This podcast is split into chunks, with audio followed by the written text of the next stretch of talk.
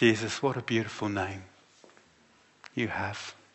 King of kings, Lord of lords, Emmanuel, God with us, our Saviour, our Redeemer, our Rescuer, Lion of the tribe of Judah, Lamb that was slain, ever living one, first and last, Alpha and Omega.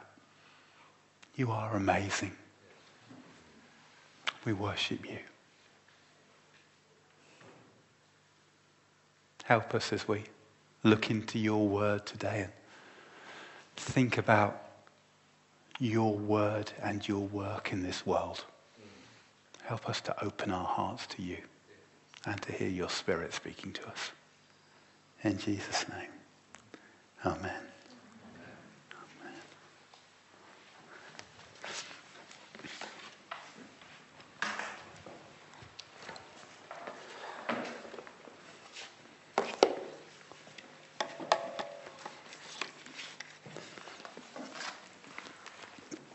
Well, I've realised I need to do my own introduction today. Well, that's not sounding good. So, um, yeah, if you do that, lovely. Um, I don't know why I'm making that noise, but there we go. Um, so, if you don't know me, I'm Nick. I lead the church with Naomi, who was leading it earlier a bit, and with Paul and Fran. Um, and today I'm going to be starting a new series. Oh, good, it's working. It's even working. That's always good. Uh, let's just bring this up.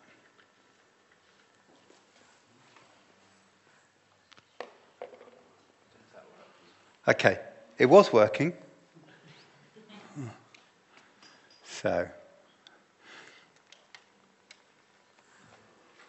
yeah, that's working. Okay, we're going to be starting a new series. What's the Bible say? About what's in the news with this sort of image that I ripped off the BBC website. Sorry about that, but uh, at least I pay my license fee, so I feel like I own them, which is probably not true. Um, want to sort of thank you to Michael. I've ripped off uh, some talks that he did for um, uh, Powerhouse for our, our, our children's event over the summer. He came up with the idea of what's in the news, and we've sort of taken that and developed it um, for uh, this this series. You see, we're talking about news, but above all, we're talking about the gospel of Jesus, which is good news that transforms every area of life. As we look at politics and nationality and immigration and violence and war and sex and relationships and environment and social justice and poverty and sexuality and gender and happiness and well being and work and rest over this term, we're going to be seeing how uh, God's word applies to all of these areas and how in our world today we can have confidence as we explore those issues from God's point of view. So, when I was planning the series a month or so ago, um, I thought I needed to start with politics um, well, here we are. It's been quite a week. I normally like to start a sermon with a joke, but I'm, I'm not sure that's necessary today. Um, I think we've got past that now. Um, crazy times. Really important to have a Christian view of all this of what is going on in our world and how can we be involved? How can we be ambassadors of God's kingdom, if you like, in the context of what's going on? So I'm going to talk about uh, politics. I'm going to talk about having the perspective of God's kingdom. I'm going to talk about positive engagement with politics. And I'm going to talk about being prepared to protest. So that's where we're going today. Um, this is sort of a calm uh, discussion from the sun recently. Um, we live in the United Kingdom. I love living here. I love being a citizen of this country. It's a great privilege and responsibility. And at times like this, we can be a bit despairing. We can feel like everything's falling apart and all kinds of things are going on. And we can lose hope in where we're going and in what's happening in the world.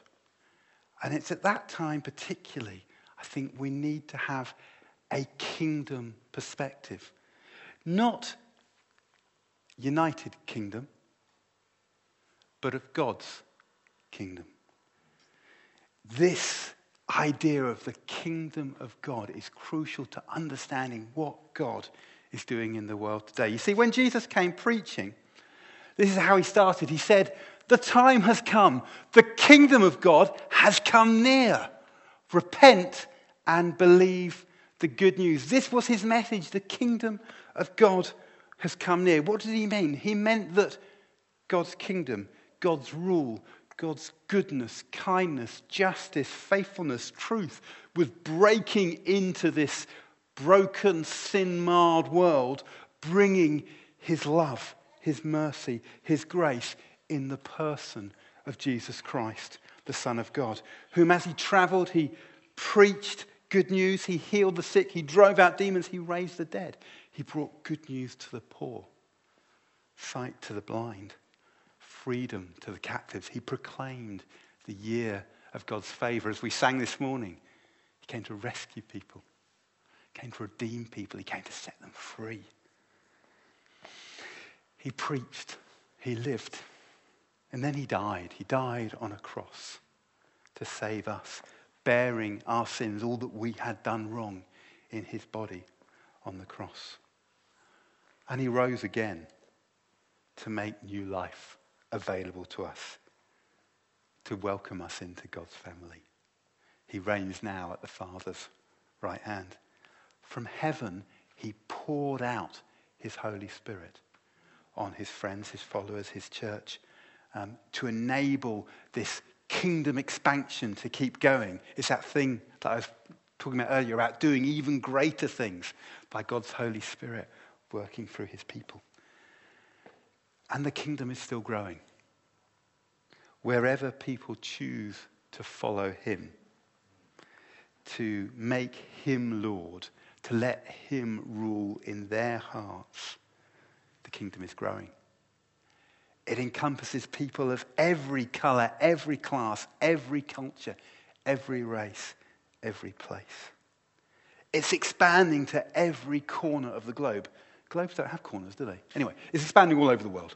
Um, Jesus said it's like a, like a mustard seed, the kingdom. Mustard seed, it's such a tiny seed, you can hardly even see it. But you plant it and it grows and it grows and it grows and it becomes this big bush tree thing, big enough for birds to come and shelter in it. Or he said it's a bit like a, a little bit of yeast, which a woman took and she worked through a ridiculously large amount of flour. If you look at the thing, it's about 100 litres of flour. And she worked it through and through and through until it spread its transformational leavening presence throughout the whole of this huge lump of dough. I want to know what she did with it then. Did they have 200 people for lunch or something? I don't know. But anyway, um, that's what the kingdom's like. It starts tiny and it grows and grows and grows. It starts in one place and it spreads throughout everything. Daniel had a dream. Prophet Daniel, in his dream, he saw a, a rock uh, not cut out by human hands, which struck this statue representing all the, the kingdoms and the empires of the world. And it struck it and it shattered it. And it became a mountain. The, the rock became a mountain that filled the earth. In Revelation uh, 11:15 it says the kingdom of the world has become the kingdom of our Lord and of his Messiah and he will reign forever and ever. That is our destiny. God's kingdom is expanding, it's growing, it's transforming. One day it will encompass all in all. That's what we're part of. And having this kingdom of God perspective transforms how we view all of life, how we view what's going on now, what's happened in the past, what's happening in the future, including our politics.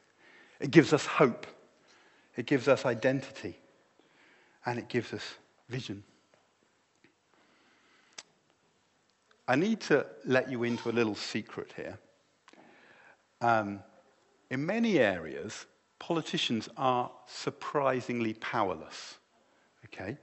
Um, most political decisions have a limited impact on most of our lives. Now, sometimes there are huge things which can have huge impacts, but most of the time it's just tinkering around the edges.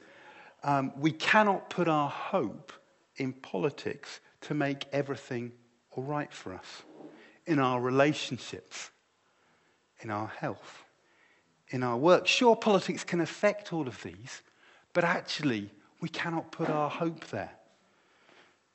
But the kingdom of God is ground for our hope, not based on whether we stay in the EU or leave it, or indeed how we leave it, not whether this government or that government does this or the other thing. Whether we as a country prosper or suffer. Our hope is in Jesus, in his kingdom, in our eternal security in him. Our political systems are being shaken. That probably shouldn't be a surprise. The Bible talks about kingdoms and nations being shaken. But it says we are receiving a kingdom that cannot be shaken the kingdom of God. There is change. But if we trust in Jesus, we have hope. So the kingdom of having a kingdom of God perspective gives us hope. The kingdom of God gives us identity. The book of Philippians was written uh, to Christians in, in Philippi, which was a Roman colony in Greece. So uh, the citizens of there had the right to to be Roman citizens. They actually spoke Latin rather than Greek in a lot of the sort of ongoing things, which was unusual in Greece at that time. Um, and to the church there, he, uh, Paul wrote um, in three, Philippians 3.20, he says, our citizenship is in heaven, and we expect a Saviour from there. Actually, our core identity, if we're a follower of Jesus, is not whether we're Roman or Greek or British or whatever we may be, but it's being a child of God. It's being part of his kingdom, of his family. If we've chosen to follow him, that is our core identity. It gives us a new primary affiliation.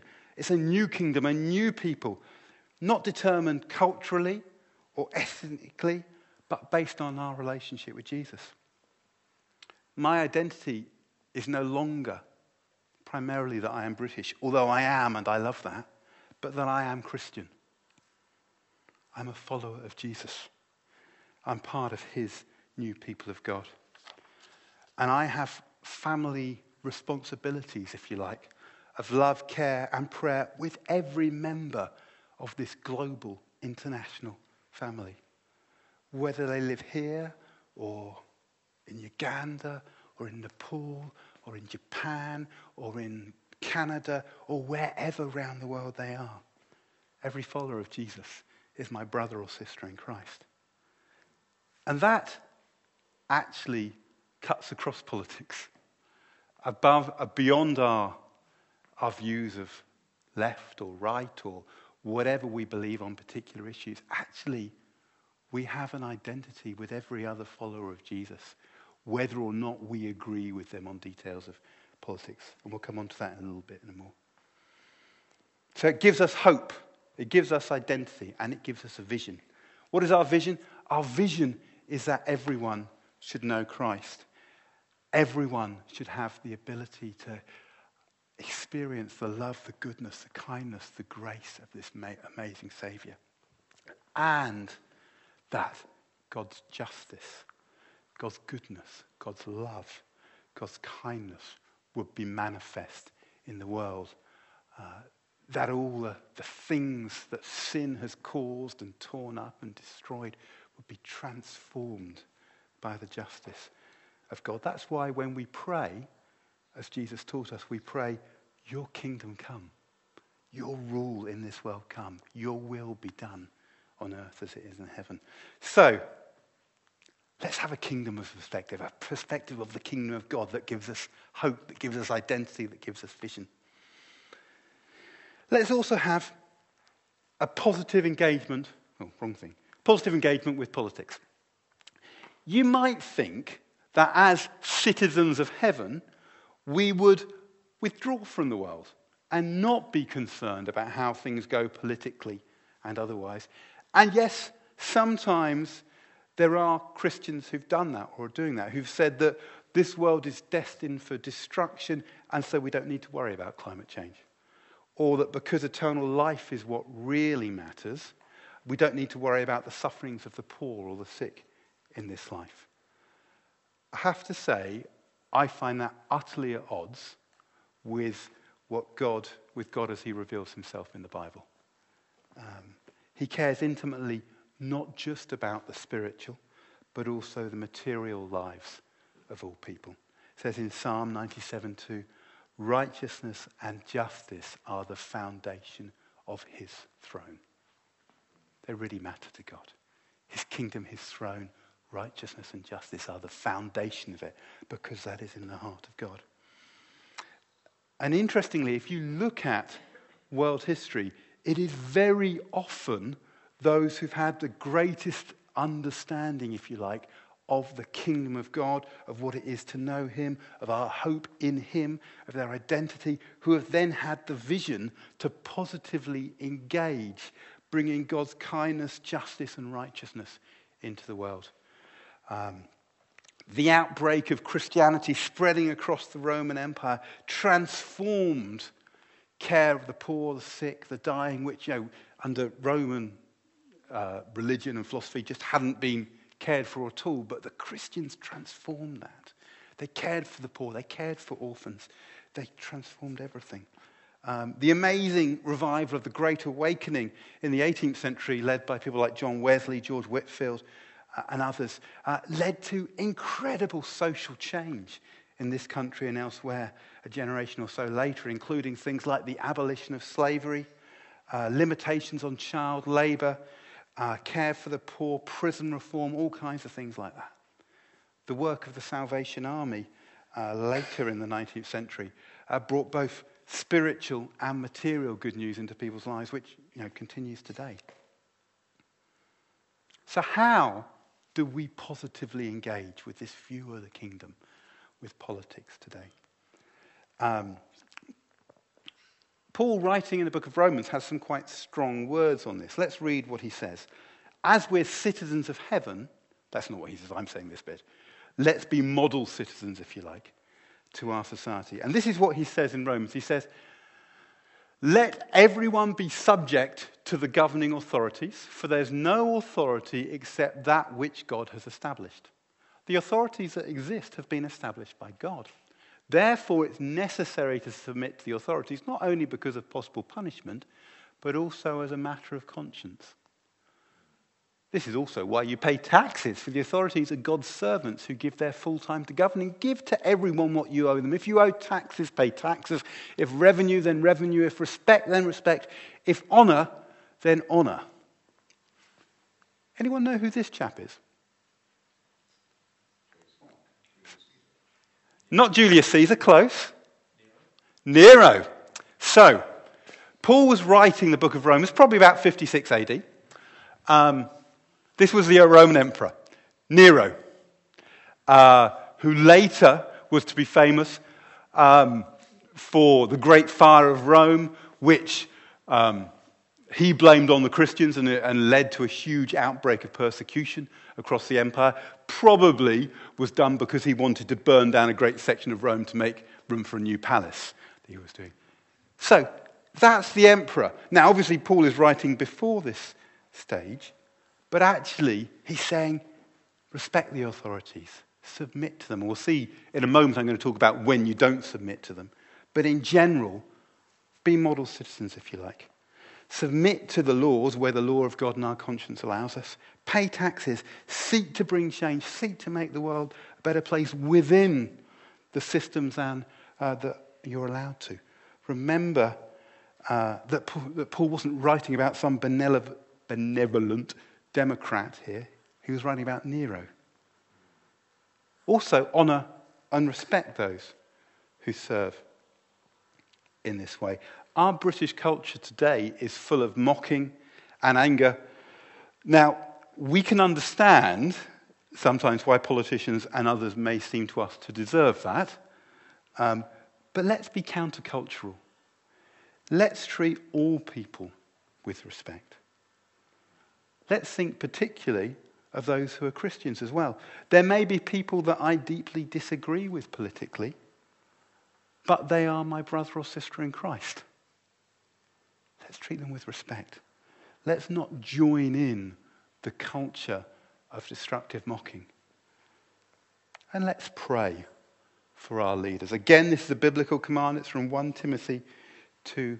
Uh, Paul says, I urge then, first of all, that petitions, prayers, intercessions, and thanksgiving be made for all people, for kings and all those in authority, that we may live peaceful and quiet lives in all godliness and holiness. This is good and pleases God our Saviour, who wants all people to be saved and to come to a knowledge of the truth. Let's pray. Let's pray for our politicians. Let's pray um, for Boris Johnson, our Prime Minister. Let's pray for Ed Vaizey, our MP, who is now an independent MP.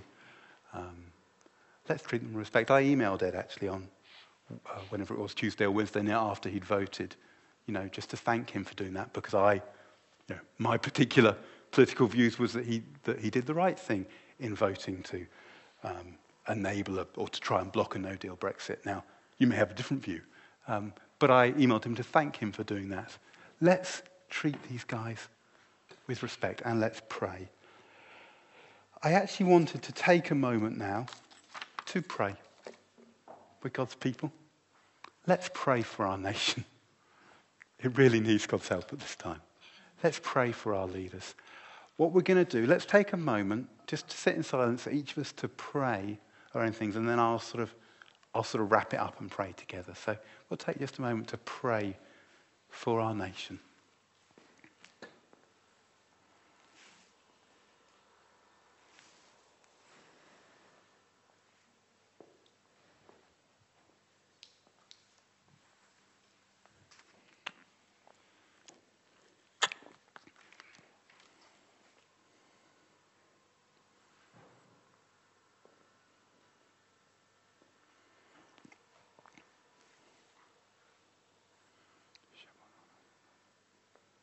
Father, I want to thank you uh, that we live in this nation. I want to thank you for the,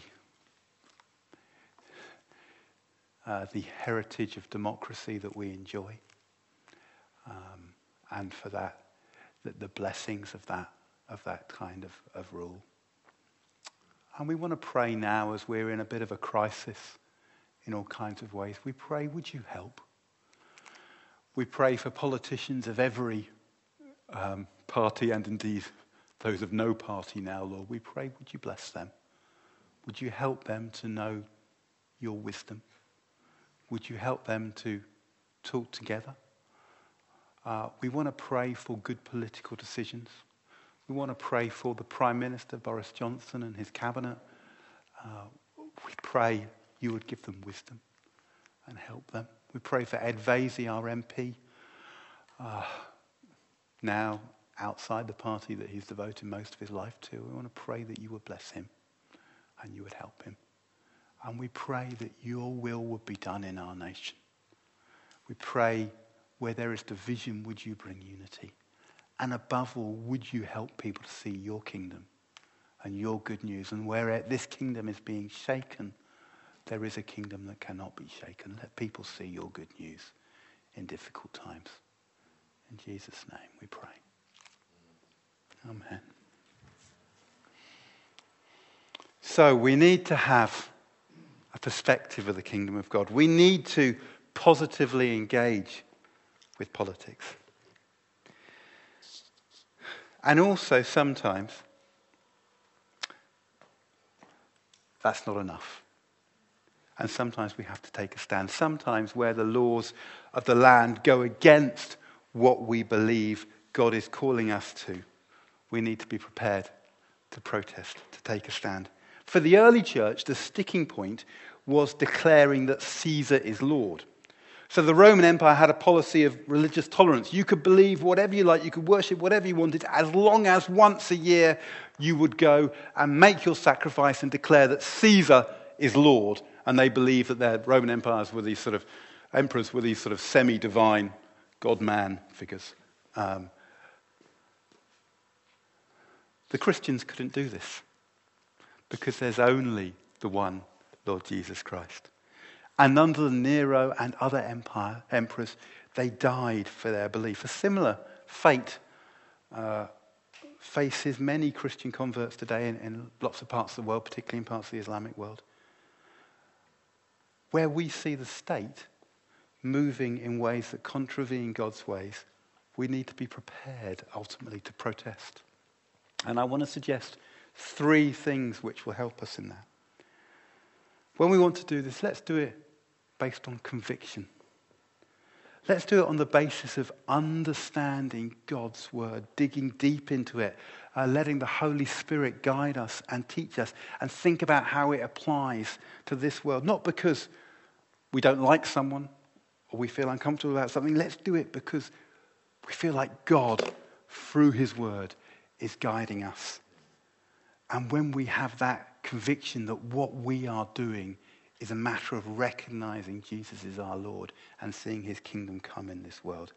That's when we need to do it, take a stand. Let's do it with conviction. Let's do it with courage. Recognizing that our views may be vilified, may cost us friends, may cost us influence, may cost us employment. This is not generally the case in this country at the moment, although it is in many other countries around the world, but could even cost us liberty and life.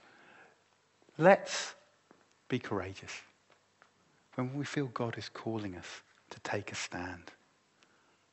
Let's be courageous. Be bold, for God is with us. And let's do it with compassion, because our God loves everyone, whatever their current politics or way of thinking, all are precious to him. Let's express our views, however convinced we may be, with compassion, with grace, with humility. I wanted to, to finish with um, some words from democracy protests that are happening in Hong Kong at the moment, um, where uh, the Chinese government has tried to bring in particularly extradition laws which would see dissidents and others uh, potentially taken to mainland China. Um, but that's sort of been caught up into a whole bigger uh, protest around democracy or indeed the lack of it. And Christians have been key, although Christians only form about 6% of the Hong Kong population.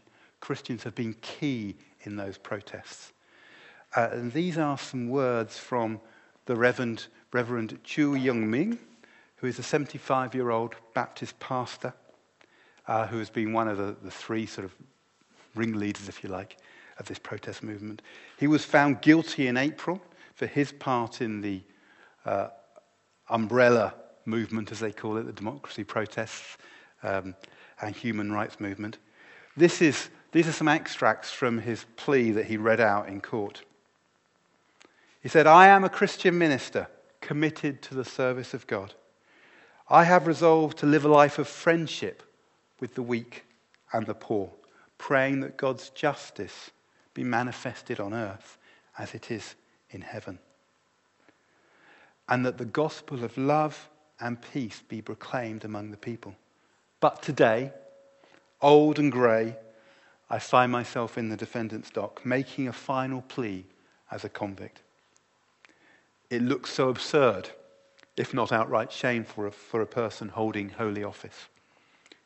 And yet, at this very moment, my heart tells me that with this defendant's dock, I've found the most honourable pulpit of my ministerial career.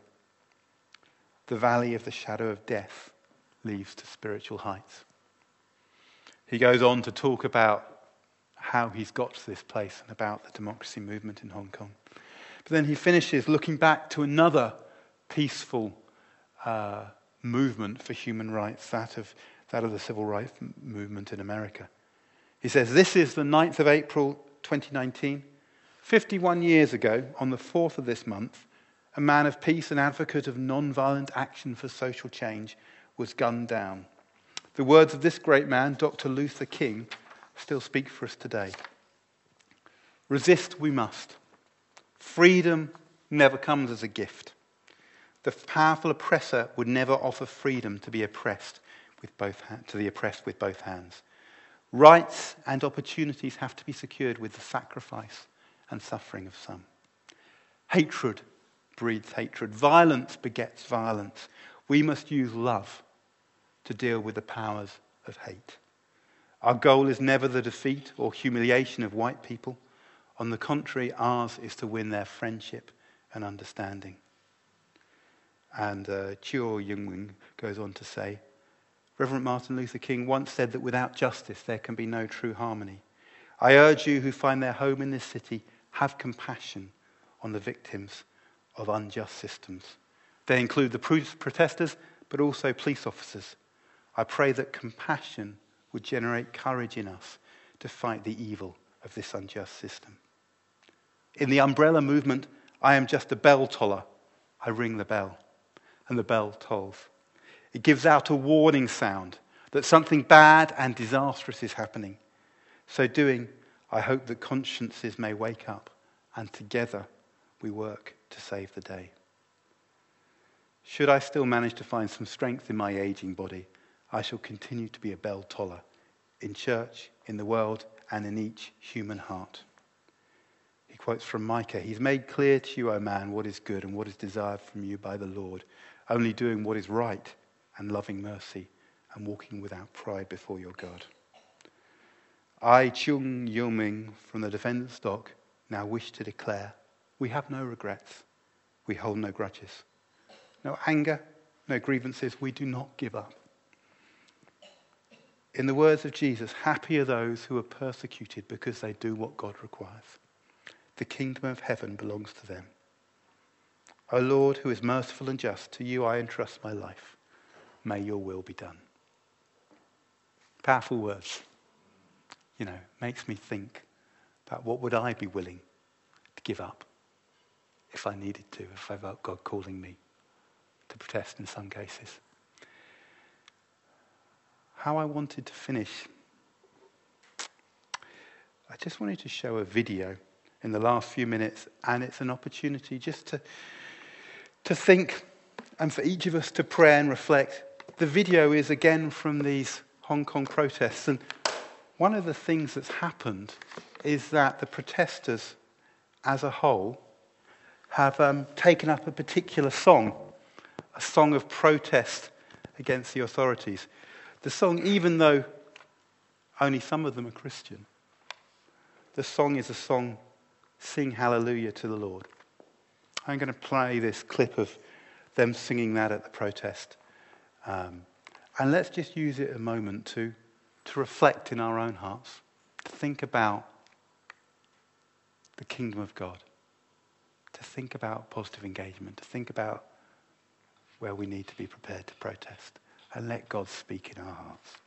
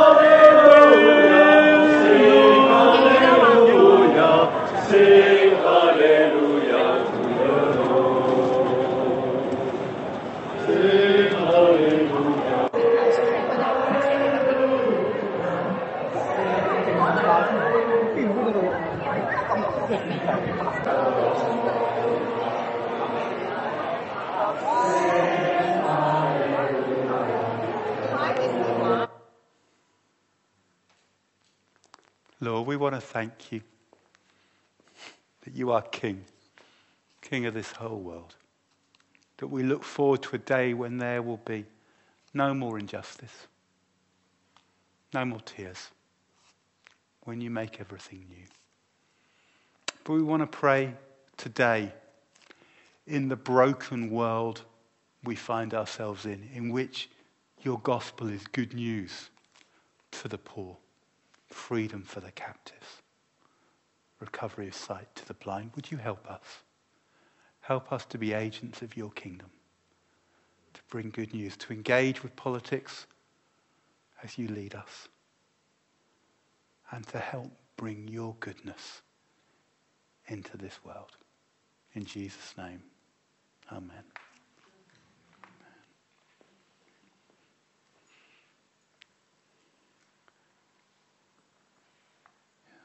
I'm very moved by that, although it's good to see Captain America was there as well. So hopefully he'll sort things out. There's tea and coffee at the back. Have a great week, and um, we will see you, uh, see you next Sunday.